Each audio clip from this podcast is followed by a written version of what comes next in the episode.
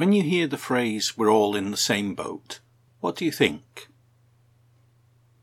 I suspect, like a lot of people, my thoughts start going to the fourth chapter of Mark and Jesus calming the storm in Mark 4:35 to 41. The disciples and Jesus are going across the lake when a squall comes up, a storm starts breaking over them.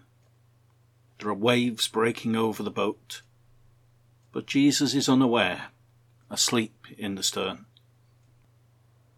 When he's alerted to the problem, Jesus gets up and rebukes the wind and stills the waves with a word. We're not all actually in the same boat. I think it's one of the things we need to be careful of.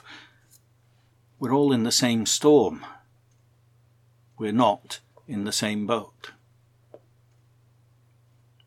Talking to people, especially over the last few days, all the things to do with coronavirus have and continue to affect us all differently.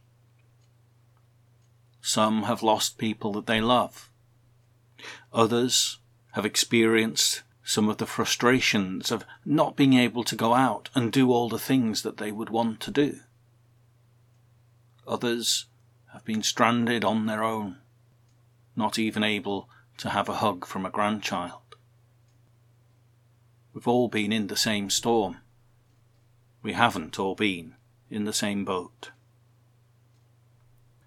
In some ways, we're seeing some of this with other matters affecting our world at the moment the Black Lives Matters campaign that's re-emerged is maybe partly because when we look at all the statistics and all the records of people who are suffering and dying from coronavirus, there's a higher death toll amongst the black and ethnic minority groups in this nation than in others. And that's because not of something genetic, but because of something economic. In this country and in America and in many others, if you are black or from an ethnic minority, you are far more likely to be poor. You're far more likely not to have the cushion that wealth can provide. You're far more likely to have some of the health conditions that are often more prevalent amongst poorer people. Part of Black Lives Matter is about addressing what you might call the structural inequality. We are not all in the same boat. Maybe it's worth thinking again about those words from Mark 4 and about what Jesus does. Christ could have preserved the boat.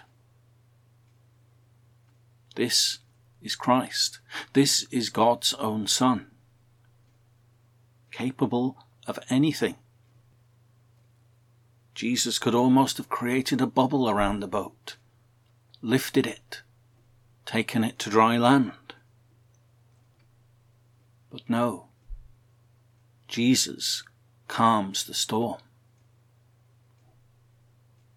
If there were other people out in other boats in that storm, they would have received the benefit too. Maybe we need to remember that.